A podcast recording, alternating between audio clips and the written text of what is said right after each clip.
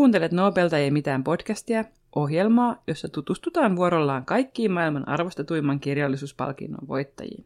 Tällä kertaa ruodimme eteläafrikkalaista kirjailijaa I.M. Kutseeta, joka tunnetaan erityisesti apartheidia kuvaavista proosateoksistaan. Minä olen Vehke Kurjemiekka ja kanssani tällä kirjallisella tutkimusretkellä on Rasmus Tillander. Hei vaan hei. Heti aluksi täytyy varoittaa, että taaskaan tämä nobelisti J.M. Kutse ei noussut mun suosikkikirjailijoiden joukkoon, vaikka sitten onneksi tämän lukurakan päätteeksi niin pari parempaa kirjaa häneltä luin. Mutta tässä pohdinkin, että miten ylipäätään kannattaisi suhtautua sellaisiin kirjailijoihin, jotka on kehuttuja ja ylistettyjä, mutta joiden teoksista ei vaan niin kerta kaikkiaan itse pidä. Mitäs mieltä saat tästä Rasmus? No, näin niin kuin henkilökohtaisesti mulla on semmoinen niin kuin kahtalainen jotenkin strategia, joka ei ole älyllinen, vaan ihan puhtaasti jotenkin tunteellinen äh, tähän, että on niin kaksi vaihtoehtoa. Että osaan kirjoista osaa ottaa sellaisen, tämä on taidokas, mutta ei vaan niin kuin mulle asenteen, ja sitten taas on jotain sellaisia kirjoja, äh, että tekee mieli vaan julistaa, että ihmiskunta on kollektiivisesti täysin pilalla, koska tällainen nousee suosioon. Että tästä ensimmäisestä kategoriasta näistä, että no, tämä on taidokas, mutta ei vaan mulle, tulee heti ensimmäisen mieleen Kanadan Chekhov-novelisti Alice Munro, jonka kanssa mulla oli suuria ongelmia, mutta siitä huolimatta jotenkin voisin arvostaa. Ja sitten taas tästä jälkimmäisestä, joka jotenkin mun mielestä todistaa ihmiskunnan pilalla olosta, tulee mieleen äh, Hanyo Janagihara ja mun arkki viholliskirja Pieni elämä. Kyllä, Pieni elämä. Cancelled. Mutta tota... Kerrottakoon, että vaikka nyt Kutse ei ole ihan mun lempikirjailija, niin sen kirjoissa on kaikkea niin kuin hauskaa filosofista neppailua. Ja siksi me on tehty tästä ihan oma jaksonsa. Jakso numero 14 puoli on erikoisjakso, jossa Rasmus vastailee erilaisiin Kutseen kirjasta Elisabeth Kostelo löytyviin filosofisiin kysymyksiin. Ja sen jakso voi sitten kuunnella tai olla kuuntelematta, mutta mennään sitten itse kirjailijaan.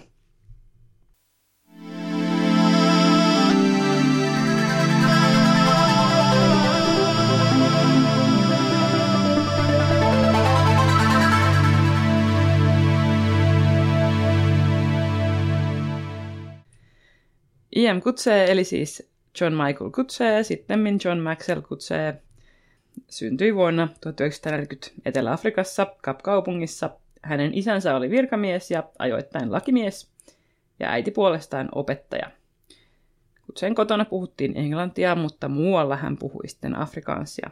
Ja kun hän oli kahdeksan, niin hänen isänsä menetti työnsä ja sitten perhe muutti Worcesteriin, ja sen jälkeen hän opiskeli katolisessa collegeissa ja myöhemmin Kapkaupungin yliopistossa sekä englantia että matematiikkaa. Ja poikavuosistaan, kun se on kirjoittanut osittain fiktiivisen omaelmakerran nimeltä Poikavuodet, ja se on osa sellaista trilogiaa, jonka myöhemmät osat ovat Nuoruus ja Kesä. Mä luin niistä kaksi jälkimmäistä, aloitin siitä kolmannesta osasta ja sitten jatkoin siihen toiseen osaan, koska tämä oli tietysti, en mä tiedä, hyvä valinta. Mutta ennen kuin mennään niihin, niin haluaisin kysyä sulta Rasmus, että miltä tämmöinen osittain fiktiivinen oma elämäkerta sun mielestä kuulostaa? No, mulla on lähtökohtaisesti ihan positiivinen suhde tällaisiin fiktivisoituihin oma elämänkerrallisiin kirjoihin, että tulee mieleen vaikka Ernest Hemingway, Jack Kerouac tai Kensaburo Oe, että, että jollain tasolla me vähän tässä jossain, jossain jaksossa puhuttiin siitä niin kuin tämmöisen suhteesta autofiktioon ja mikä tavallaan niin kuin kirjallisuus teoreettisesti näiden ero on, mutta mun mielestä niin kauan kuin se ei ole semmoista tietynlaista autofiktiivista tilitystä, niin mun mielestä ihan kiinnostavaa.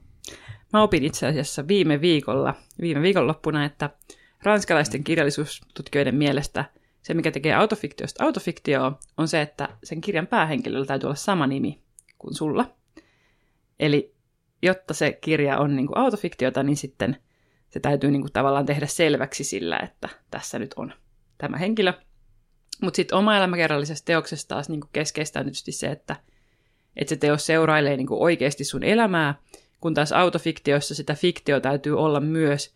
Että jos mä vaikka kirjoittaisin semmoisen kirjan, jonka päähenkilö olisi Vehkä Kurjenmiekka ja sitten se sijoittuisi jonnekin, en mä tiedä, Mount Everestille kiipeämiseen, niin se olisi silti autofiktio, jos sen päähenkilön nimi olisi Vehkä Kurjenmiekka, vaikka siinä ei tapahtuisi mitään muuhun liittyvää niin kuin muuten. Tässä ei ole mun mielestä mitään järkeä, mutta näin se niin kuin ranskalaisessa kirjallisuustutkimuksessa menee. No sinänsä tämä kuulostaa mun mielestä niin kuin ihan, ihan järkevältä jo, jossain määrin, mutta sitten taas ei voida ajatella, että on niin kuin oma elämänkerrallisempaa autofiktiota ja vähemmän oma elämänkerrallista autofiktiota. Kyllä, ja et sit, mitkä ne elementit, mitä sieltä poimitaan on, niin se on tietysti niin kuin mielenkiintoista, että vaikka Maggie Nelsonin sinelmissä, niin siinähän on niin kuin paljon oma elämäkerrallisia elementtejä, mutta sitten myöskin semmoisia niin lainauksia ja semmoinen niin rakennettu kaari ja näin. Mutta ö, haluan ehkä vielä sen sanoa, että, että vaikka tämä nyt on niin kuin ranskalaisessa kirjallisuustieteessä esitetty näkemys, niin sitten se ei ole ainoa näkemys siitä, että miten autofiktio määritellään, vaan sitten siinä on niin kuin paljon erilaisia juttuja. Ja tietysti se, että mitä se on niin kuin arkikielen käytössä ja mitä se on vaikka kirjallisuustutkimuksessa, niin on aina niin kuin aivan kaksi eri asiaa. Mutta jos nyt mennään takaisin tähän kutseehen, niin mun mielestä hänellä on niin kuin kiinnostava tapa näiden oma-elämäkerrallisten fiktionalisoitujen teosten lisäksi ammentaa elämästään.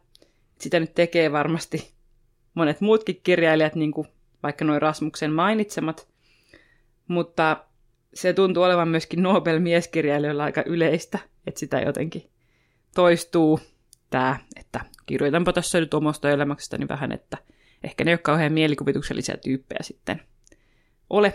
No ei vaan. Mutta esimerkiksi tässä hänen romaanissa Elisabeth Kostellossa, niin se päähenkilö, vaikka se on nainen, niin sitten siinä on kuitenkin taas hirveästi yhteyksiä siihen, että millainen tyyppi kutsee itse on. Ja hänen niin kuin, tämän päähenkilön pitämät luennot on niin kuin, kutseen luentojen toisintoja. Mutta palataan siihenkin sitten myöhemmin ja jatketaan hänen elämäkertaansa, ole hyvä. Joo, tosiaan ihan kiinnostavana mat- matkana eh, erilaisiin paikkoihin niin kutsee muuttaa Iso-Britanniaan sitten parikymppisenä ja työskentelee ohjelmoinnin parissa, mikä on aika kiinnostavaa, että tämmöisiä nobelisteja ei tarvitse ihan hirveän montaa niin tietokonealan tyyppiä olla. Ja tota, tässä samalla hän hankkii sitten maisterin tutkinnon Kap-kaupungin yliopistossa, ja tota, tätä, näitä brittiaikoja, ää, tätä opiskeluvaihetta, ohjelmointimeininkiä kuvataan tämän oma kerrallisen trilogian toisessa osassa nuoruudesta. Mutta nyt kun sä pääsit sieltä kolmosesta tähän kakkososaan Vekka, niin mitä tästä, tästä jäi mieleen? No mun mielestä tässä kaikista hauskinta on se, että se hengaa siellä niin kuin yliopistomaailmassa, ja sitten se muuttaa englanti oikeastaan, että koska hän haluaa niin kuin löytää semmoisen niin unelmiensa naisen ja rakkauden, mutta sitten hän ottaakin tämän ohjelmointipestin vastaan, ja se on tosi silleen niin kuin tylsää ja niin kuin itseään toistavaa, ja sitten hän, niin kuin, hänellä on kaikenlaisia tämmöisiä sivusuhteita, vaikka hän niin kuin rakastuu, niin hänellä on kuitenkin niin kuin tämmöisiä erilaisia niin kuin säätöjä naisten kanssa, mitkä, mitkä mitkään ei niin kuin täytä hänen sitä sisäistä kaipuuta. Ja sitten se kirja loppuu siihen, että hän jatkaa tietokoneiden parissa. Eli jotenkin sinne kirjassa on mun mielestä keskiössä niin kuin tietokoneet ja ohjelmointi ja rakkauden kaipuu. Ja sitten tietokoneet voittaa.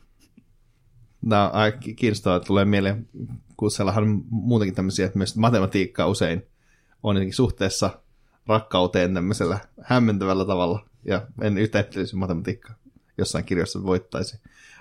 Koska sitten seuraavaksi taas kutsee äh, lähtee Yhdysvaltoihin, jossa hän suorittaa tohtorin tutkintonsa, ja väitöskirjassaan kutsee tutkii toista nobelistia, Samuel Beckettiä ja hänen tyyliään tietokoneavusteisesti, mikä kuulostaa eittämättä kiinnostavalta. Valmistuttuaan kutsee opettaa yliopistossa englantia muutaman vuoden ajan ja alkaa sitten myös kirjoittaa esikoisteostaan vuonna 1974 ilmestynyttä teosta Hämärän maat. Kutse oli tehnyt tutkimusta romaania varten jo kymmenen vuoden ajan, mutta sen on lykännyt sitä kirjoittamista vuosi vuoden jälkeen, kunnes sitten teki uutena vuotena 1970 lupauksen, että lopettaisi jahkailun ja alkaisi viimein kirjoittaa. Onko tällainen ikuisen pohjatutkimuksen ilmiö sulle tuttu, Vehka? No on kyllä. Musta tuntuu, että tämä on niinku semmoinen ilmiö, jota itsekin jotenkin harrastan. Että esimerkiksi mä oon niinku kirjoittanut mun esikoisromaania vuodesta 2011. Ja siitä on nyt sitten 11 vuotta, kun se on aloitettu. Mutta sama kävi myöskin esimerkiksi Gradun kanssa, että tein siihen sitten tutkimusta neljä vuotta ja sitten kirjoitin sen kahdessa viikossa, että näin tämä vaan jotenkin menee. Mutta Kutse nyt ei toki kirjoittanut tätä sen romaania kahdessa viikossa, vaan sillä meni kolme vuotta siihen, siihen esikoiseen. Itse kuulun ehkä enemmän siihen koulukuntaan ja kirjoittaisi sen kahdessa viikossa. Gradunikin ovat valmistuneet hyvin nopeassa aikataulussa, koska en jaksa jäädä. Jos, jos, jos joku ei niin kuin, silleen, valmistu tarpeeksi nopeasti, niin sitten se voi vaan jättää kesken. Onko sulle ongelmallista, että tässä meidän projektista tulee kuitenkin kestämään kaksi puoli vuotta? No, tämä on mielestä hyvin pätkitty sellaisiin niin kuin osiin, että se on aina tämmöinen oma projektinsa. Että, että jos me tutustuttaisiin vaikkapa kutseen kirjallisuuteen kaksi vuotta, niin voi olla, että mulle ei niin kuin hermot kestäisi. No ei kyllä mullakaan, mä luulen, että ei pystyisi kyllä. Mutta tätä, tästä tosiaan tuntuu kärsivän monet gradun tekijät ja kirjailijatkin, että suunnittelu on usein paljon hauskempaa kuin se itse toteuttaminen, tai ainakin helpompaa. Mutta sitten jos mennään takaisin näihin hämärän maihin, niin mä luin sen tätä jaksoa varten. Mä luin niin paljon kutseita. Ja se oli toinen näistä kutseen kirjoista, joista mä oikeastaan sille pidin. Se kertoo kaksi tarinaa, josta toinen kertoo yhdysvaltalaisesta jäbästä, joka työskentelee niin kuin Yhdysvalloille tämmöisessä Vietnamin sodan psykologisen sodankäynnin niin kuin projektissa. Ja sitten hän alkaa seota ja muun muassa puukottaa omaa poikaansa sitten tämän sekoamisen lopputuloksena. Sä Rasmus tykkäisit tästä niin paljon. Ja sitten toinen tarina sijoittuu 1800-luvulle ja kertoo Jakobus Kutseesta, joka ei ole tällä kertaa niin kuin Kutsen alter ego, toivottavasti. Ja sitten hän sairastuu metsästysmatkalla Etelä-Afrikassa, ja sitten semmoinen heimo siellä hoitaa hänet kuntoon. Hän jotain säätää ja onnistuu suututtamaan se heimon kokonaan, ja palaa sitten myöhemmin teurastamaan sen. Ja semmoista se on jotenkin musta hienoa, että kun hän on teurastanut sen, niin hän vielä pohtii, että no kannattiko oikeasti, että, että ehkä niin kuin olisi ollut parempi, että näistä olisi jäänyt eloon. Mutta tässä on semmoista ihan hauskaa postmodernismia, että siinä niin kuin tavallaan on ne kaksi tarinaa rinnakkain ja jotenkin ei niin kuin kommentoida sitä, että miten ne nyt linkittyy toisiinsa, vaan jätetään se lukijan pohdittavaksi. Ja sitten siinä pohditaan niin kuin väkivaltaa ja orjuutta ja tällaista. No sanotaan vielä tästä kirjasta sen verran, että se myöskin jonkin verran sai kritiikkiä siitä, että se ei tarpeeksi vahvasti niin kuin ottanut kantaa siihen, että Jakobus kutsee tai sitten tämä niin kuin toinen päähenkilö, niin että, että oliko se niiden toiminta väärin, vaan siinä tavalla jätettiin tosi paljon lukijalle vastuuta pohtia sitä, että, että no mitäs tämä nyt niin kuin menee. Niin Kutsellehan tämä aika, aika niin tuntuu olevan aika tyypillinen tavallaan, tai juttu, että hän ei niin kuin suostu ottamaan siis jossain määrin niin kuin sillä tavalla kantaa. Että hän kirjoittaa niin kuin, ähm, tässä ei ole ehkä semmoista niin kuin, niin kuin mitään niin kuin tasapuolisuusharhaa, että hän niin kuin antaisi niin kuin, tai tekisi kaikista jotenkin yhtä hyviä, niin kuin vaan jotenkin se vaan on niin kuin, kun se tyyli ei ole sanoa, että tämä on väärin ja tämä on oikein, vaan sitten se nimenomaan jätetään lukijalle. Ja se, se on niin kuin, tavallaan aika freesiä, mutta sitten tavallaan se on aika vaarallista. Kyllä, että jotenkin se, että, että hän ei ole niin kuin yhtään moralisoiva, niin se on ehkä se juttu, että sitten jos on kukkahattu täti tai ei pidä vaikka sitä kirjoista, niin sitten se alkaa se asia niin kuin ärsyttää, että hän ei niin kuin suostu tuomitsemaan näitä asioita, mutta toisaalta se on mun mielestä sitä, mikä tekee hänestä niin kuin aidon, koska ei hän tosielämässäkään niin kuin ne ihmiset itse itseään tuomitse. Et jos niin kuin niiden elämästä kertoo, niin ei ne niin kuin rupea silleen kommentoimaan sitä, että minä teen tässä nyt väärin, vaan ne toimii niin kuin toimii ja sitten se on niin kuin ne muut, jotka heidän elämäänsä sitten jälkeenpäin arvioi. Musta se on tavallaan, vaikka en itse siitä hirveästi niin kuin lukijana välttämättä pidä, koska se herättää semmoisia ärtymyksen tunteita, kun joutuu käsittelemään semmoisia asioita, niin onhan se niin kuin arvokasta sinänsä. Joo, täytyy itsekin siellä oli pari semmoista kohtaa, missä oli kyllä sellaista edgyilyä, että alkoi itsekin vähän niin kuin joku semmoinen niin kuin verisuoni pullistella ohi, että voi, onko tämä nyt, että nyt, nyt, nyt mennään ehkä vähän, vähän yli siitä tavallaan. Että et se tuntui tosi laskelmoidusti siltä, että tässä niin kuin tahallaan ärsytetään lukijaa tavallaan sillä, että mä tavallaan tein jotain niin kuin, törkeätä tai kirjoitan jotain semmoista outoa tai jotain, mikä yhtään hyväksyttävää, mutta mä en suostu niin kuin jotenkin ottamaan siihen niin kuin kantaa siihen, siihen asiaan itseensä. Ja siis sinänsä niin kuin, tämähän on niin postmodernisteille aika tyypillistä, tai se on sellainen tietty kööri kirjailijoita, jotka tekee tälleen, mutta sitten kun se ei kuitenkaan mahu ihan siihen muottiin, että hän ei nyt ole semmoinen, niin semmoinen provois, provosoija, vaan se on tosi jännittävä semmoinen niin kuin nimenomaan laskelmoitu, kylmä ja vähän etäinen niin kuin, kirjailija. Ja sitten se mun täytyy ehkä vielä tässä sanoa, että mun mielestä on kiinnostavaa, että se näkyy myöskin näissä hänen oma elämäkertateoksissa. Että hän esittelee niin kuin itsensä silleen samalla tavalla etäältä ja vähän kylmästi, niin että hän ei niin kuin tee sitä, mitä usein monet tekee, että he niin kuin alkaa selitellä sitä, sitä omaa käytöstään silleen jotenkin ehkä parempaan päin tai hakee sympatiaa, mutta hän ei niin kuin tee itsestään silleen sympaattista tyyppiä, vaan hän kertoo niin kuin silleen, että, että tämmöinen tämä niin kuin, tämä kutsee on, ja näin se toimii, ja niin kuin, tämmöisiä valintoja se tekee, ja kyllä se niitä vähän niin kuin perusteleekin, mutta se ei tavallaan yritä niin kuin oikeuttaa niitä tai puolustella niitä. Ja se on, se on musta niin kuin hienoa, että pystyy jopa omasta elämästään kirjoittamaan sillä tavalla. Että ehkä niin kuin, sen takia mä en tykännyt, koska se ei ollut kauhean sympaattinen. Mutta nyt kun tätä tässä pohdin, niin se on ehkä sitten se niiden ansio. Mutta tosiaan niin kuin tästä se hänen kirjailijan ura niin jatkuu eteenpäin ja se on jatkunut menestyksekkäänä näihin päiviin asti, että hän on kirjoittanut monta romaania, kolme autofiktiivista teosta, jotka mä niin kuin mainitsinkin jo, ja sitten vähän myös lyhyt proosaa. Ja siis Kutseltahan on siis käännetty, jos mä lasken oikein 16 romaania suomeksi, mikä on niin kuin aika paljon, että harva voi semmoisia numeroita boostailla. Ei vitsi, mä en lukenut ees puole, puolta niin kuin niistä käännetyistä kirjoista. Traagista. Hmm. Mutta mut tästä ehkä kertoo, että minkä takia näitä on suomennettu. Siis siinä on taustaiset Kutsu on kyllä voittanut aika paljon kaiken näköisiä palkintoja. Varmaan kaikki tyylin palkinnot, mitkä kirjailija nyt voi voittaa. Paitsi Pulitzer. No, mutta mut eikö Pulitzerin voittamista pitää olla yhdysvaltalainen? Aa. no, sit se selittää. Hän on voittanut kaikki paljon, mikä hän niinku lähtökohtaisesti voi voittaa. Äh, tota, et Nobel on tietenkin se kruunu siellä, mutta hän on myös kaksinkertainen Booker-voittaja, mikä on aika harvinaista, että tähän on pystynyt hänen lisäkseen vaan Margaret Atwood, Peter Carey ja Hilary Mantel. Ja sitten sen lisäksi Kotkut, se on ollut myös ehdolla ja niin kuin lyhytlistalla ja niin kuin, tavallaan, se kertoo, että hän on ollut kyllä ihan niin kuin semmoisen niin kuin englanninkielisen proosan niin kuin jotenkin huipulla tosi kauan ja niin kuin useilla teoksilla, että et, et, et itselle tämä niin kuin, tyyppi oli vähän silleen vieras ennen tätä, kun lähti tutustumaan tähän, mutta nyt kun lähtee katsomaan, niin hän on kyllä ollut niin kuin, niin kuin stara.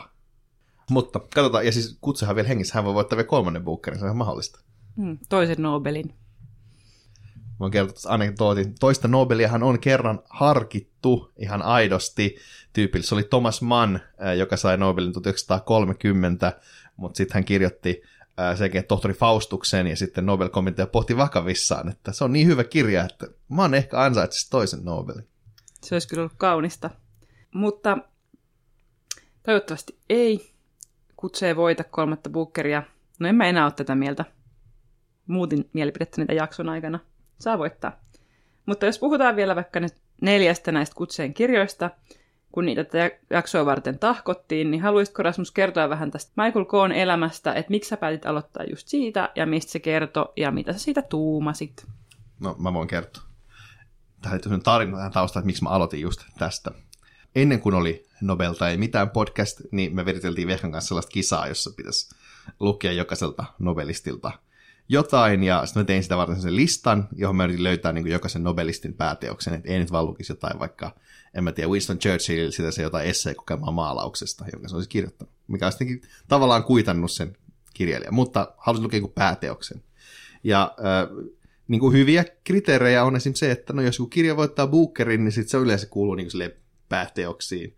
Toki kutsen kohdassa on vähän ongelmallinen, koska niitä on kaksi, niin että kumpi niistä nyt valikoitu siihen niin kuin pääteoslistalle, niin valitsi vain sen, joka niin kuin oli voittanut sen ensin, eli siis Michael Cohn elämä. Ja mä kyllä luin myös sen toisen Booker voittajan, mennään siihen sitten myöhemmin. Mutta Michael Cohn elämä kertoo, no Michaelista, lievästi kehitysvammaista miehestä Etelä-Afrikassa 1970-1980-luvulla. Siellä riehuu sellainen fiktiivinen sisällissota siihen aikaan. Ja Michael pyrkii pääsemään irti äh, tästä ympäröivästä yhteiskunnasta paeta johonkin, koska häntä niin koko ajan yritetään alistaa johon, johonkin. Hän esimerkiksi joutuu useamman kerran pakkotöihin tämän romaanin aikana. Ja sellaista, tavallaan hän haluaisi olla vaan rauhassa ja, ja tavallaan siinä on välillä semmoisia vähän idyllisempiä hetkiä, kun hän saa olla jossain niin omissa oloissaan ja tavallaan elää omaa elämää sille, kun hän haluaa. Tämä on tämmöinen niin pieni ihminen pahan koneiston rattaissa henkinen juttu. Aika traaginen, mutta sitten siinä on myös niin koomisia elementtejä. Se alkaa aika iskevästi semmoisella sillä, että Michael lähtee viemään sen sairasta äitiä kottikärryissä niiden koti koti, jollekin ke, vähän keksitylle kotitilalle, joka on ihan järjettömän kaukana, ja sitten he ei pääse sinne ja niin edespäin. Mutta mun että mä en erityisesti pitänyt tästä kirjasta. Pääsästi se johtuu siitä, että se oli aika tylsä kirja. Tai siis ehkä siinä, kun tää, tässä kuitenkin käsitellään niin vapauden tematiikkaa, ja se on siinä jotenkin ytimessä, niin sitä ei käsitelty mitenkään kauhean oivaltavasti, että musta että mä oon lukenut tämän saman niin kuin jotenkin storin jotenkin monta kertaa ja jotenkin sille useasti niin paremmin. Että se on niin kuin tämmöinen niin kuin kova onninen heittopussi, joka haluaisi vaan olla rauhassa. Että hän on niin kuin ihan symppis, mutta sitten tässä ei niin kuin ollut mikään, mikä nostaisi tätä mun mielestä erityisen niin kuin korkealle. Et ehkä tämän Michaelin itsensä pieni oli vetävämpi hahmo, että se olisi niin kuin jotenkin jaksanut kiinnostaa. Mä tavallaan ymmärrän, mikä tässä varmaan iskee, että on niin kuin, vähän kutseen tyyli aika laskelmoitu semmoinen niin narratiivi, että, että tässä on tiettyjä koukkuja ja silleen, mutta, mutta en mä tiedä, musta ei vaan ollut kiinnostava. Toi on musta mielenkiintoista, että tavallaan niin kuin, ei ole kiinnostava, koska mun mielestä kaikki nämä kutsien kirjat, mitä mä luin, vaikka mä en hirveästi niistä pitänytkään, niin ne oli kuitenkin kaikki sillä jollain tavalla mielenkiintoisia, että jotain niin kuin, uutta niissä oli, ja jotain semmoista niin kuin, jännittävää tulokulmaa, mutta hienoa, että se päästä aloittamaan tästä niin kuin, tylsimmästä kutseesta sitten. Joo, mä olin ihan valmis, että ei, tästä ei kyllä nyt tule mitään. Että se oli varmaan jotenkin, koska tässä mun mielestä tässä projektissa on ollut hienoa, mistä me ollaan monta kertaa Vehkan kanssa puhuttu, että, että tavallaan, että vaikka se nobelisti ei olisi niin kuin siis sille, niin kuin nimenomaan omaa mieleensä, niin yleensä nobelistin kirjoissa on joku, joku semmoinen oma juttu, joku kiinnostava kirjallinen asia, mitä ne tekee, ja sille. Ja sitten kun mä luin tämän Marko Koon elämän, mä olisin, että no, tämä kutseessa ei kyllä, niin kuin, tämähän on ihan, niin kuin, jos tämä on se niin kuin, the juttu, niin tässä ei, tämä ei kyllä nyt kuulu semmoiseen kastiin, mutta onneksi sitten korjautui ja ehkä sitten ymmärsin, mikä tässä jäviksessä on nyt se juttu. Ja musta on myöskin hauskaa, että, että, että tämä niinku tapahtuu tosi usein vielä tällä kaavalla, että lukee jonkun jutun ja sitten on silleen, että no ei tämä nyt oikeasti iske, vaikka se elytyksen tuaksi ja nesti tai sitten se ensi jaksossa, kun on gurna, niin sitten kun lukee sieltä jonkun kirjan, niin sitten on silleen, että ja sitten kun lukee seuraavan tai sitten seuraavan, niin sitten että nyt mä pääsen tähän vähän ineen. Että jotenkin nobelisteissakin pitää ehkä ajaa itsensä vähän sisään, tai sitten voi käydä huono tuuri ja valita jonkun semmoisen tyhjänpäiväisen kirjan, koska he on usein kirjoittaneet paljon. Että se ei ole mikään yllätys, että sieltä löytyy niinku semmoisia kirjoja, mitkä iskee paremmin ja mitkä iskee vähemmän paremmin. Ja sitten jos mietitään, just kun mä puhuin näistä nobelisteista ja sisäänajosta, niin mä luin niin kuin Kutselta sen oma elämäkerrallisen trilogian jälkeen seuraavaksi tämän Elisabeth Kostellon, joka on sikäli siis tosiaan poikkeuksellinen kutseen kirja, että siinä päähenkilö on naispuolinen. Ja mä äsken tästä jo mainitsinkin, mutta hän siis muistuttaa tosi paljon kutseita itseään. Ja kirja oikeastaan rakentuu näiden kutseen omia luentojen päälle sille, että siinä on vaan fiktiivinen viitekehys ja sitten siinä käydään tämmöisiä – filosofisia neppailukeskusteluja, jos joku sanoo jotain tämmöisiä, että, että niin kuin, mitä jos asia onkin näin, ja sitten Elisabeth Costello dumaa sen, no ei nyt tietenkään ole, mitä sä tuommoista heittelet, yritä ajatella omilla aivoilla vähän se. Ja sitten silleen, että ok. Ja vaikka tämä kirja oli mun mielestä niin kuin silleen kutsee mittapuulla ihan jees, niin kyllä se oli vähän kuiva ja vähän ärsyttävää lätinää. Ja sitten se oli tosi jotenkin, en mä tiedä, mä en hirveästi fiilannut sitä, että että tehdään tämmöinen naispäähenkilö, joka ei niin kuin mitenkään ole naispäähenkilö muuten kuin, että sen nimi on niin kuin Elisabeth Costello sen sijaan, että se olisi niin kuin J.M. Kutsee. Mutta jos katsotaan vaikka suomalaisesta kirjallisuudesta niin kuin esimerkkiä, missä tämmöinen juttu toimii, niin tuossa muutama vuosi ilmestyi tämä Juhani Karilan Pienen hauen pyydystys, joka oli ihan hillitö hitti. Ja siinähän se kirjailija teki niin, että se vaihtoi niin kuin lopuksi sen päähenkilön sukupuolen niin kuin naiseksi. Ja se toimii tosi hyvin siinä, että jotenkin ehkä siinä on se, että, että se hahmo on rakennettu kiinnostavasti ja sitten se kirja niin kertoo siitä hahmosta ja sillä sukupuolella ei ole niin väliä. Mutta sitten kun tuossa Elisabeth Kostellossa se hahmo on sel- selvästi niin kutsee itse, niin sitten jotenkin se sukupuolen vaihdos ei ehkä siinä niin samalla tavalla palvele mitään tarkoitusta. Tai musta tuntuu, että se ei niin toimi. Mutta mitäs toi päähenkilön sukupuoli yleensä, että onko sillä sulle Rasmus väliä? Mulla oikeasti, kun mä mietin tätä kysymystä eilen, kun sain sen tietää, että tästä puhutaan, niin on aika vaikea vastata. Että mä niin oikein, että jos pitäisi valita, niin kuin, minkälaisista niin kertojista mä tykkään, niin, kuin, niin ne on siis aika eteerisiä, niin kuin jotenkin semmoisia, joissa sille ei ole niin paljon niin kuin väliä. Että mulla tuli kaksi esimerkkiä mieleen, jos on aika samanlainen kertoja, mutta se sukupuoli niin kuin vaihtuu. David Marksonin Wittgensteins Mistress, ja sitten taas Kobo Aben The Boxman, jotka on molemmat tämmöisiä aika abstrakteja tai hyvinkin abstrakteja niin kuin tämmöisiä romaaneja, jotka kerrotaan vähän semmoista samanlaisesta jotenkin näkökulmasta. Toisessa se päähahmo on mies ja toisessa se päähahmo on nainen, mutta sitten, että sille ei niin kuin sen romaanin itsensä kannalta ole niin, kuin niin paljon väliä. Et mä ymmärrän tavallaan, että jossain tilanteissahan se nyt on tosi olennaista, jos käsitellään semmoisia niin tiettyjä yhteiskunnallisia tematiikkoja ja silleen, ja tämä, kun mä pyörittänyt tämän päässä, niin on se ongelma, että mä tykkään semmoisista niin kirjoista, että käsitellään niin universaaleja tematiikkoja, ja sitten taas niin kuin kirjallisuushistoriallisesti tietenkin sehän on aina ollut se, että universaaleja tematiikkoja käsittelee mies, ja sitten naistyypillisiä niin kuin, juttuja käsittelee naiskertoja, niin että sitten se on niin kuin, tietty ongelma. Mutta ehkä mä haluaisin vaan, että universaali kerronta kuuluu kaikille päähahmoille. Se voi olla mun diplomaattinen mielipide tähän asiaan. Ja mun mielestä tässäkin näkyy se, että Rasmus on mies, koska jos on niin kuin nainen ja lukee kirjallisuutta, niin tosi useinhan käy niin, että, tai että, että on niin kuin tutkittukin, että, että se on niin kuin mielenkiintoista, että oletetaan, että nuoret niin kuin tytöt pystyy samaistumaan kirjoissa niin kuin poikapäähenkilöä, mutta heti kun, kun niin kuin jossain nuorten kirjassa on niin kuin tyttöpäähenkilö, niin poikien on tosi vaikea samaistua siihen. Ja se on musta niin kuin mielenkiintoista, että rakennetaan heti, niin kuin, ja etenkin aiemmin on rakennettu semmoinen niin kuin, sisäänrakennettu, tai että meissä on niin kuin sisäänrakennettu oletus siitä, että se oletussankari on niin kuin poika ja mies. Siihen pitää kaikkien pystyä samaistuun, mutta naiseen on niin kuin vaikeampi samaistua. Ja tästä on puhuttu niin kuin sen takia paljon, että, että miten niin kuin nykyään pyritään kirjoittamaan etenkin niin kuin lasten ja nuorten kirjallisuus enemmän moninaisesti niin kuin naishahmoja ja tyttöhahmoja ja myöskin kirjoittaa niin kuin erilaisia hahmoja, että on ne sitten, sitten vaikka niin kuin tummaihoisia tai neuroepätyypillisiä tai niin kuin vaikka pyörätuolissa, että niin kuin pyritään siihen, että löytyisi tämmöisiä – mutta, mutta huomaan itsekin, että tavallaan niin kuin nuorempana oli tosi keskeistä se, että olisi ollut niin kuin sellaisia hahmoja, jotka edustaa sitä, mitä mä itse olen.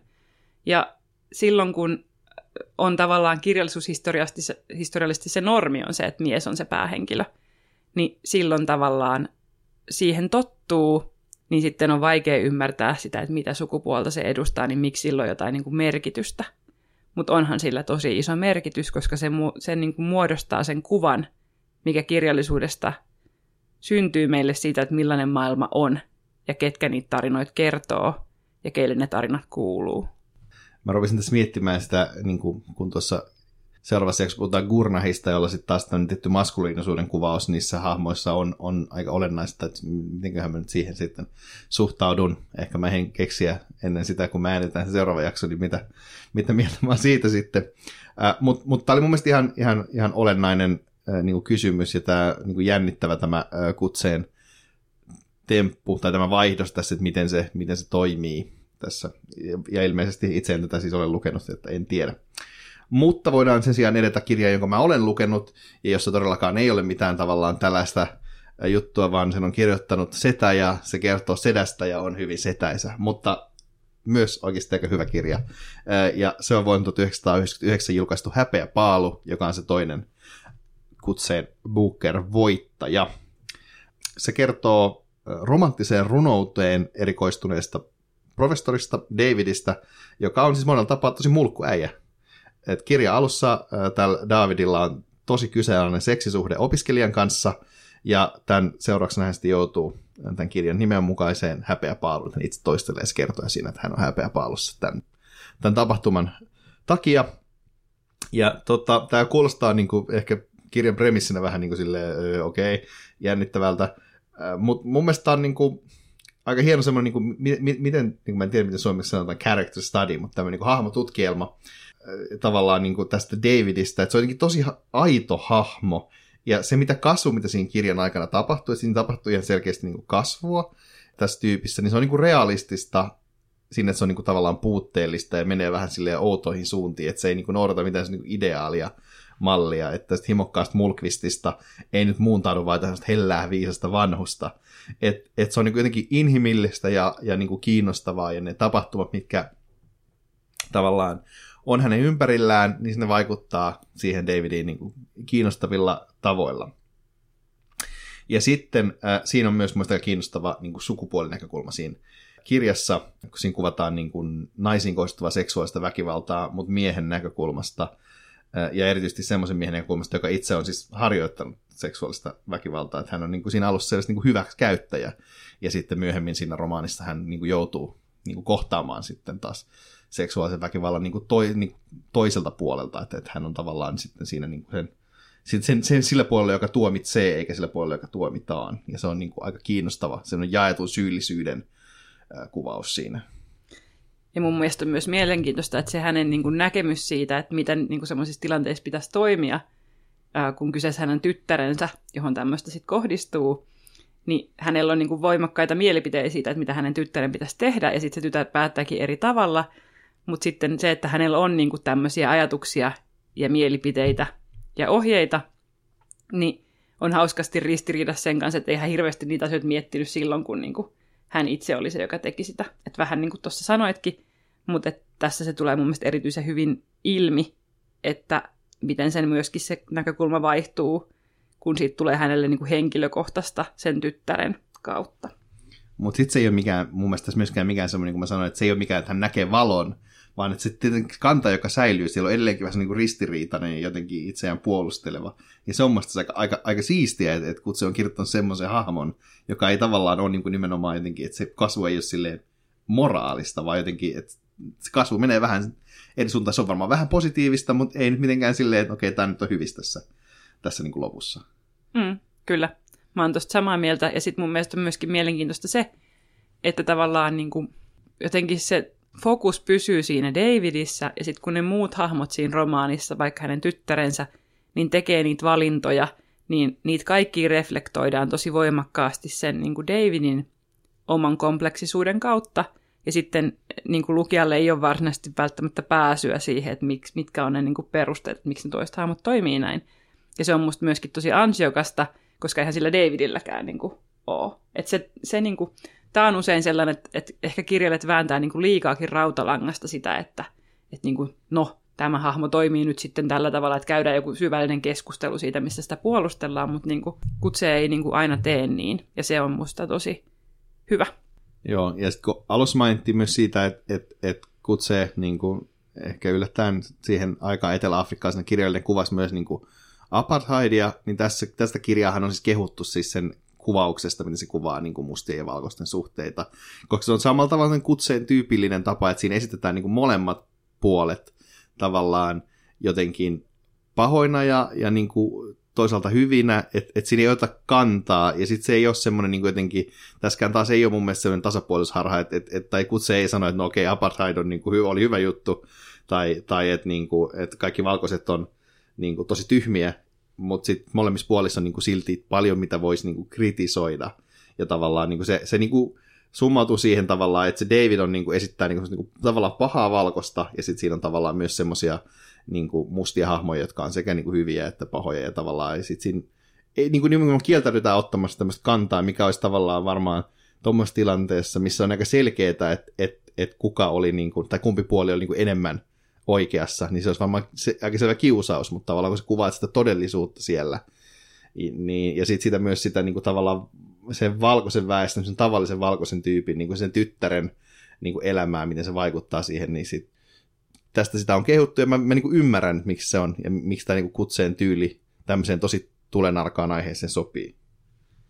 Ja musta tässä tavallaan on kiinnostavaa myös se, että se ei niin kuin mene mitenkään semmoiseen jotenkin ääripäiden väliin menemiseen tai jotenkin sellaiseen niin kuin tolkun ihmisyyteen, vaan just sitä, sitä niin kuin arkista elämää erilaisten päähenkilöiden kautta lähestyy.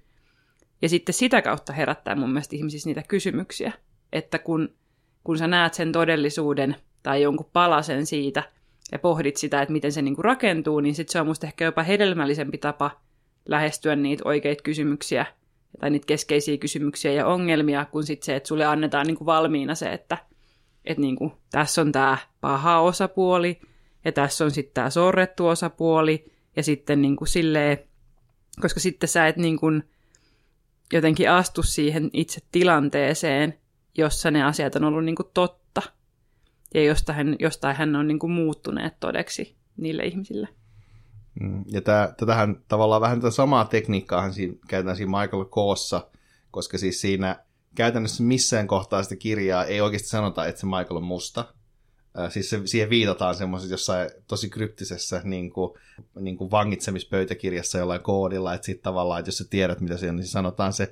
Eikä sit, ja sit, mutta sitten kuitenkin, jos sä luet sitä niin kuin siitä näkökulmasta, niin sä näkisit sen, että vaikka kutse ei tee sit mitään juttua, että tässä on silti kyse näistä niin kuin, niin kuin mustien ja valkoisten välisistä suhteista myös tässä kirjassa.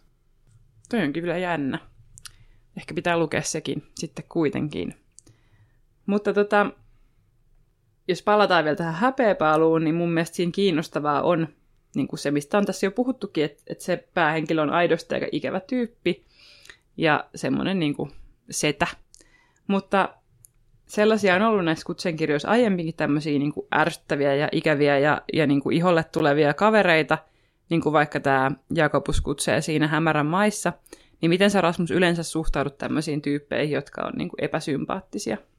No siis en mä tiedä, mulla on, mä en tiedä mikä se vettovoima on. Mä, mä, mä, mä pidän semmoista kirjoista helposti, jos kertoja on jotenkin ikävä tai ilkeä tai inhottava.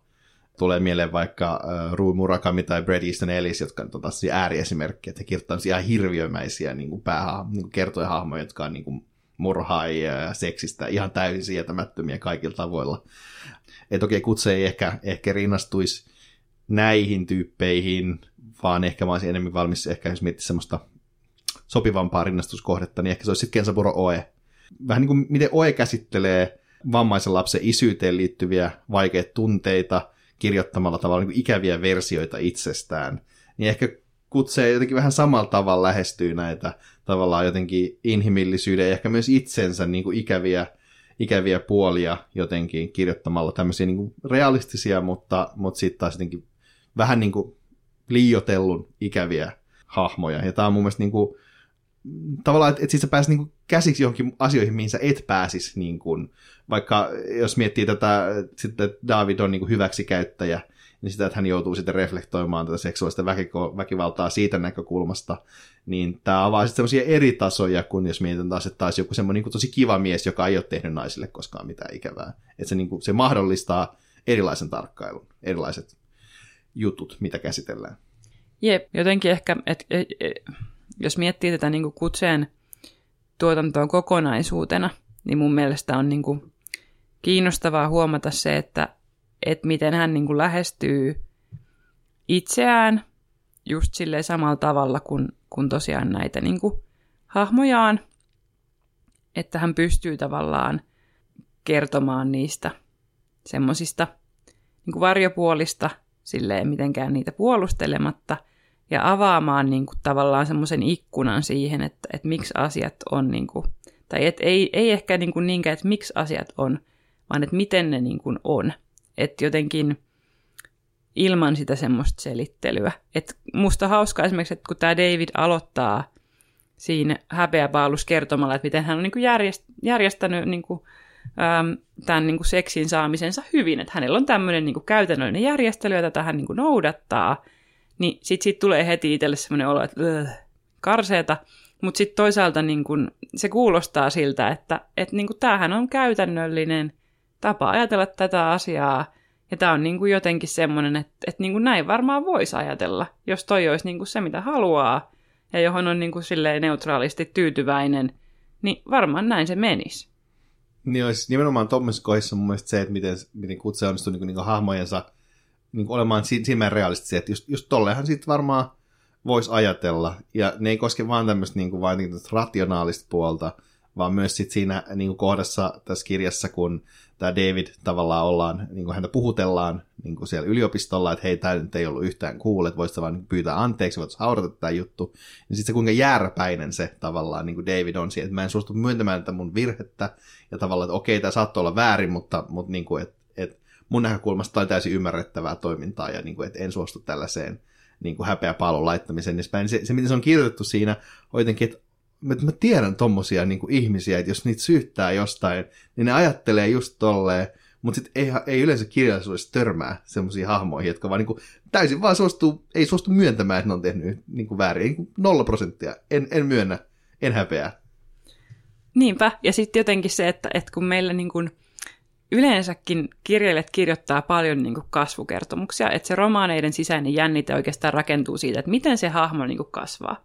Niin sitten niistä täytyy olla yleensä ajatus siitä, että se, että se niin kuin oppii kohtaamaan vaikka tämmöisiä asioita itsestä, että hän on ollut jääräpäinen ja sitten hän niin kuin myöntää sen mokansa jossain kohtaa, tai että et niin tavallaan tulee uudestaan se sama tilanne ja sitten hän toimii siinä niin kuin nyt paremmin, niin sitten kun sitä ei tavallaan näissä, näissä romaaneissa välttämättä tapahdu, tai että et se kasvu ei ole niinku sellaista, sä sanoit käymme tuosta kasvusta, mutta että tavallaan niinku, tämä on ehkä musta jotenkin semmoisen perinteisen Bildungsromaanin tai semmoisen niinku kasvukertomuksen niinku realistisempi muoto, että kuvataan sitä, miten ihminen niinku kehittyy, koska kyllähän meidän normaalissakin elämässä tulee tavallaan se on enemmän semmoista niinku versomista eri suuntiin kuin sitä, että meillä olisi semmoinen niinku nousujohteinen kehitys paremmaksi, sivistyneemmäksi, niin kuin ihmiseksi, joka sitten loppujen lopuksi on, niin kuin, osaa tehdä niitä oikeita valintoja aina, kun oikeasti se menee niin, että vaikka mulla on huono kokemus töissä silleen, että joku niin kuin aliarvioi mun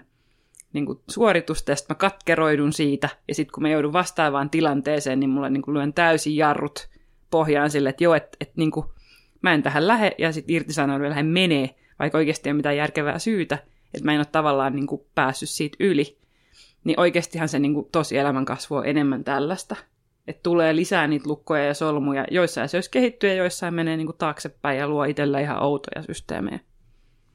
Näinhän se on. Ja sitten mun mielestä ehkä, jos, jos, jos vielä voi hetken puhua tästä, koska mun mielestä tämä on monella tapaa ehkä nimenomaan kutsen kiinnostavin, ehkä, no, no mä luin vain kolme kirjaa, mutta kiinnostavin näistä, näistä kirjoista, niin se, miten siinä niin kuin loppupuolella, niin kuin miten se narraatiota viedään, että, että, että David alkaa kirjoittamaan niin kuin oopperaa, ja sitten ajatellaan, että okei, hei, tässä, tässä tämä on, nyt, nyt tämä niinku löytää itsensä, ja tavallaan, että, että tässä nyt tulee tämä taiteilija, hänestä tulee tällainen, ja sitten se opera jää vaan kesken.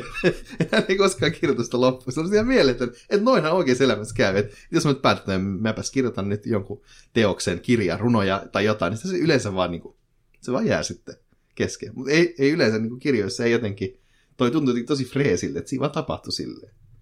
Kyllä. Ja tämä on siis muutenkin myöskin niissä oma-elämäkerrallisissa jutuissa on musta hauskaa se, että, että niin kuin mennään johonkin suuntaan ja sitten ei mennäkään. Että tavallaan nimenomaan tämä niin kuin todellisuuden aito kuvaus on, on ehkä sitten se kutsee vahvuus ja siksi se on niin ärsyttävää, koska odottaa sitä täyttymystä ja odottaa sitä, että, että niin kuin nyt päästään siihen, mihin kirjallisuudessa yleensä päästään, eli siihen johonkin loppupisteeseen, tai niin kuin, että, tulee niitä juttuja niin kuin valmiiksi ja sitten sen kautta niin kuin se symboloi jotakin. Ja sitten kun sä et saakaan sitä niin kuin symbolointia tai sitä niin kuin kaarta, niin sitten se hämmentää. Ja sitten se on myöskin ehkä se niin kuin juttu. Tähän ehkä pääsee, jos niin tietokone analysoi Samuel Beckettiä, niin sitten saa ehkä pääsee tällaisiin, tällaisiin kaariin. Mutta jos päästään nyt tästä häpeäpaalusta irti, vaikka siitä varmasti voitaisiin vielä puhua vaikka pitkäänkin, niin mennäänkö siihen neljänteen kirjaan, kun se lupesi, että me käsitellään neljää kirjaa, niin me noudatetaan kuitenkin tämmöistä narraatiota, että me tehdään niin kuin me luvataan. Ja puhutaan vielä hetki huonon vuoden päiväkirjasta vuodelta 2007, joka on siis julkaistu sen jälkeen, kun, kun se voitti Nobelin. Ja tota, tämä on mun mielestä näistä komiskista, kun luin, tämä oli paras. Ja me ollaan ehkä tässä jossain määrin samaa mieltä, että, että tämä oli, tätä oli niin aika hauskin jotenkin lukea.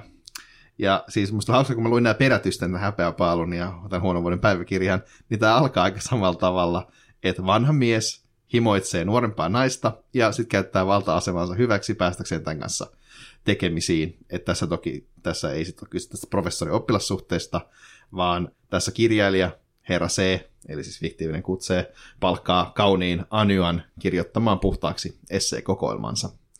Ja jotenkin samalla tavalla kuin häpeäpaalussa, niin tässä on samanlainen tosi inhimillinen ote näihin hahmoihin, että nämä tuntuu kaikki ne kulmineen molemmat hahmot, ja sitten myös kolmas hahmo Alan, joka on siis tämän Anyan tota, avopuoliso, niin ne on toki tosi jotenkin inhimillisiä, vaikka niissä on sellaisia tosi ikäviä kulmia, mutta se on tommosia ihmiset niin kuin, ihan ilmeisesti on, että, että niillä, niissä on niin hetkiä, että ne on niin kuin oikeassa, ja hetkiä, että ne on hyviä, ja hetkiä, kun ne on täysin mänttejä, ja niin edespäin. Mutta se ei ole varsinaisesti, mikä tässä kirjassa niin jotenkin ehkä iskee, vaikka sekin on niin hienoa, vaan se, että tässä on niin kuin ihan mun mielestä niin kuin oppikirja esimerkki rikotusta kerronnasta.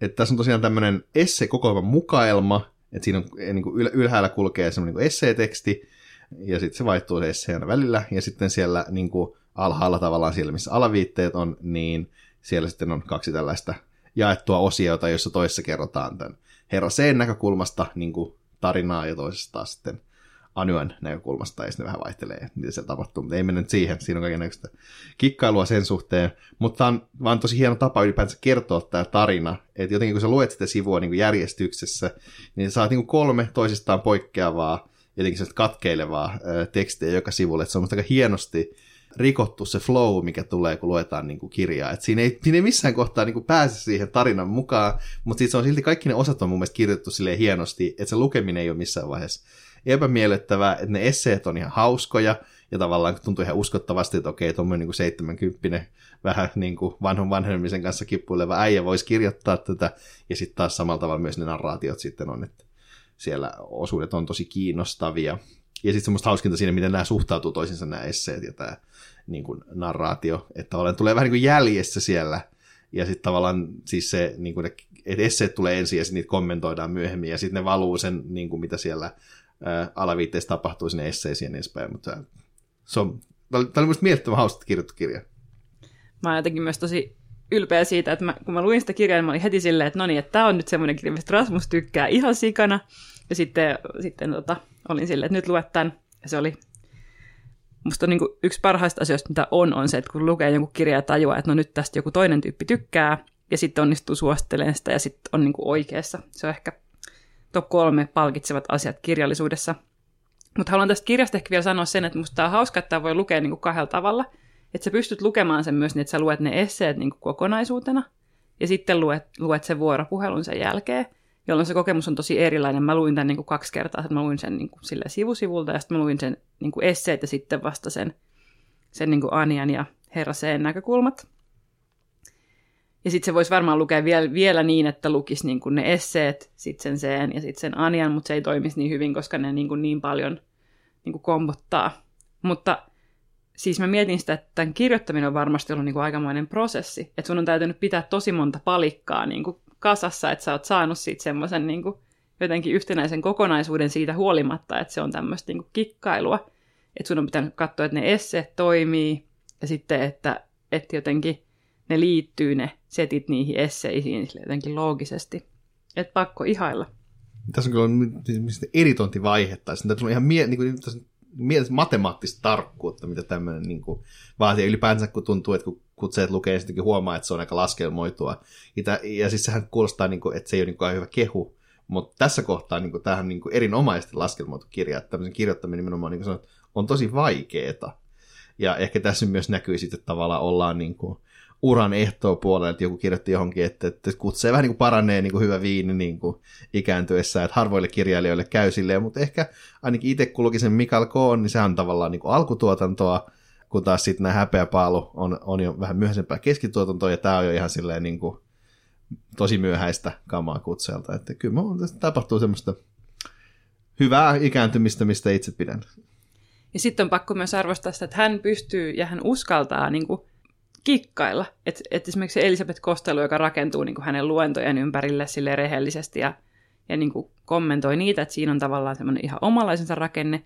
Sitten tässä on taas niin kuin aivan omanlaisensa rakenne. Ja sitten häpeäpaalussa esimerkiksi on, että, että hän pystyy niin kuin kirjoittamaan tosi erilaisia kirjoja tunnelmaltaan ja konsepteiltaan ja käsittelee silti niin kuin samoja aiheita. Niin se on musta niin kuin kertoo, että kirjailijan täytyy olla niin kuin aidosti tosi lahjakas.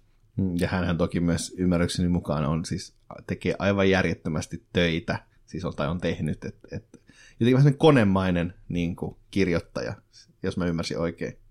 Kyllä, että hänen niin kuin, kollegat on sanonut, että hänellä on sellainen niin kuin, munkkimainen niin kuin, ää, itsekontrolli, että hän voi vaan niin kuin, mennä töihin ja että hän niin kuin, istuu joka päivä silleen niin kuin, tunnin verran vähintään kirjoituspöytänsä ääressä – seitsemänä päivänä viikossa, ei juo, ei niin kuin polta, ei syö lihaa. Ja sitten joku hänen kollega, joka on niin kuin työskennellyt hänen kanssaan yli kymmenen vuotta, niin sanoi, että hän on nähnyt kutseen nauravan tasan kerran. Musta se on jotenkin mieletöntä. Ja sitten, että jos, jos hän on niin kuin jossain bileissä, niin hän ei välttämättä sano koko illan aikana niin kuin yhtään sanaa. Että musta se on varmasti niin kuin hieno seuramies. Kyllä, kutsujahan ei käsittääkseni myöskään saapunut noutamaan Nobel-palkintoa juuri tästä syystä, että hän ei sitten halunnut mitään tällaista julkisuutta tai vastaavaa.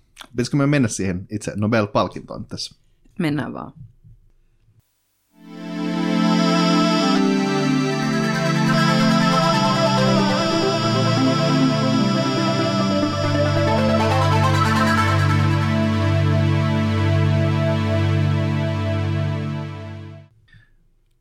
Kutse sai tosiaan Nobelin palkinnon vuonna 2003. Akatemian mukaan Kutse kuvaa lukemattomissa muodoissa ulkopuolisen mukaan tuloa. Tämä on aika jännittävä perustelu, aika silleen poikkeuksellinen, että ihan tähän, tässä formaatissa näitä ei ihan hirveän usein ole, mutta miten, miten sä ajattelisit, miten tämä näkyy kutseen tuotannossa? No itse asiassa tämä mun mielestä niin kuin näkyy. Mulla kesti tosi pitkään jotenkin saada tästä perustelusta kiinni, ja oikeastaan vasta jaksoaikana, kun me on keskusteltu, niin mä oon niin kuin ymmärtänyt, että miten se toimii. Sekin taas on niin kuin yksi hyvä kirjallisuuden puoli, että joskus jos ei saa jostain asiasta kiinni, mutta sitten siitä käy keskustelua, niin sitten, sitten tavallaan yhdessä rakentamisen kautta niin kuin se jotenkin kirkastuu, että mikä tämä juttu tässä on. Ja mun mielestä kutseessa niin kuin nimenomaan toi niin kuin ulkopuolisuuden, ulkopuolisen mukaantulo on niin kuin just sitä, että, että ne niin kuin näkökulmat ja äänet, mitä me ei mielellään haluta kuulla – ja mitkä niin kuin kirjallisuudessa suljetaan niin kuin usein ulkopuolelle, koska ne ei ole niitä miellyttäviä tai ne ei kerro niin kuin siitä ihmisyydestä niin kuin jotain hyvää, mutta toisaalta ei ole tarpeeksi niin kuin, silleen shokkiarvoa, niin kuin, että tavallaan niitä ei esitetä silleen tarpeeksi shokeraavasti kuitenkaan, niin sitten kutse ottaa niihin jotenkin semmoisen näkökulman, että, että niin kuin tämä on se ääni ja tämä on se niin kuin ihminen ja näin tämä homma niin kuin toimii ja tuo sen niin kuin keskustelusta yleensä ulkopuolelle jäävän äänen siihen mukaan.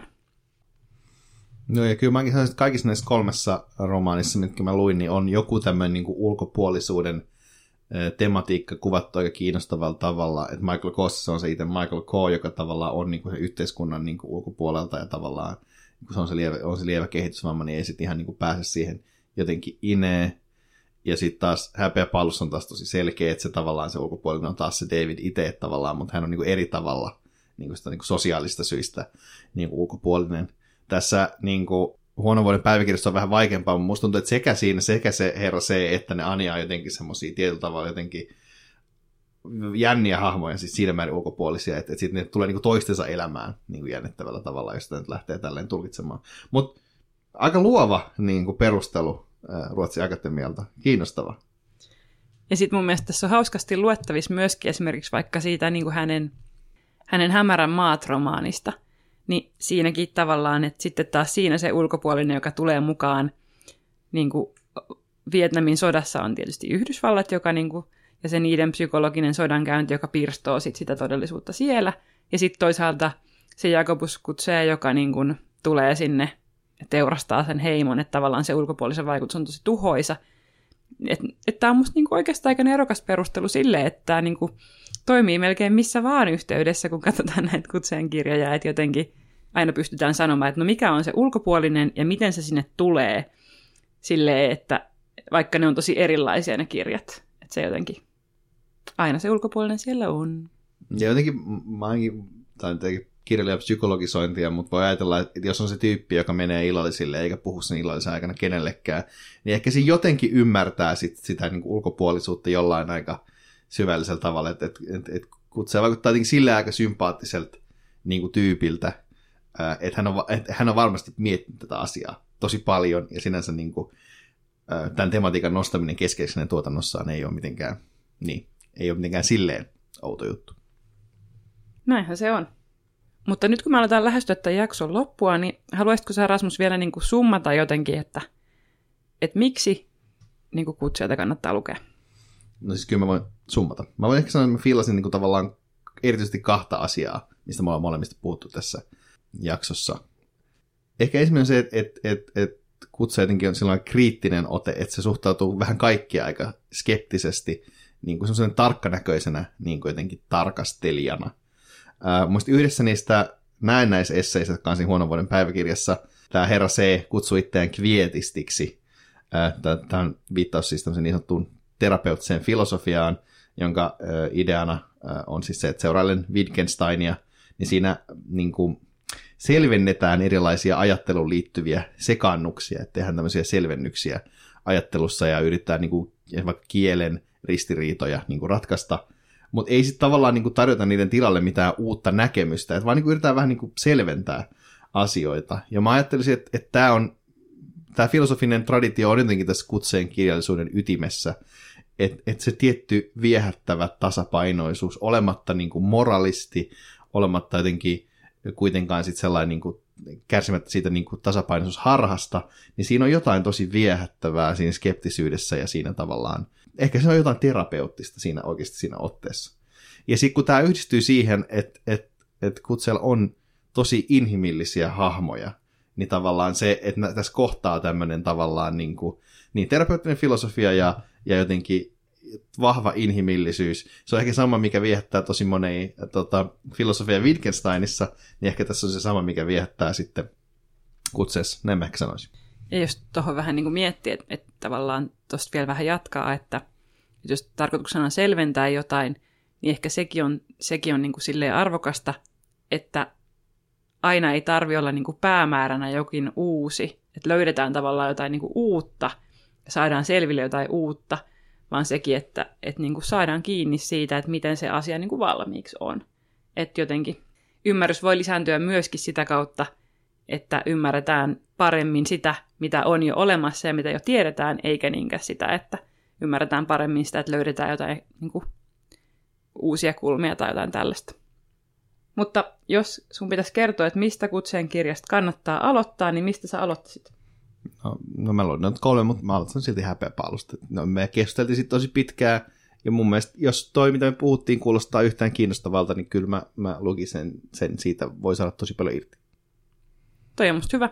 Sitten mun mielestä myöskin se kutseen ensimmäinen hämärän maat on aika hyvä aloituspiste, että se on aika raskas, mutta sitten toisaalta niin kun siinä mun mielestä näkyy jo monta niin kuin kutseen hyvää elementtiä, sitten siitä on hyvä lähteä niin kuin kerimään eteenpäin niitä muita.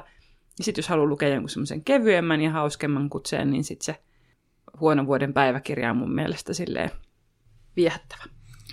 Joo, Tämä, oli minusta aika, aika hauska jakso, kun mä lähdin miettimään, koska te ette tietenkään siellä ehkä huomaa sitä, mutta tämä on ehkä se jakso, missä me ollaan menty kaikkein eniten niin kuin käsikirjoituksen ulkopuolelle, ja ehkä se huomioon siitä, että tässä on tullut kaikenlaisia uusia näkökulmia. Mun mielestä ainakin lähtien siitä, että mitä mä ajateltiin kutseesta, kun me alettiin äänittämään tätä, niin se on muuttunut jonkin verran tässä jakson aikana. Se on hauska.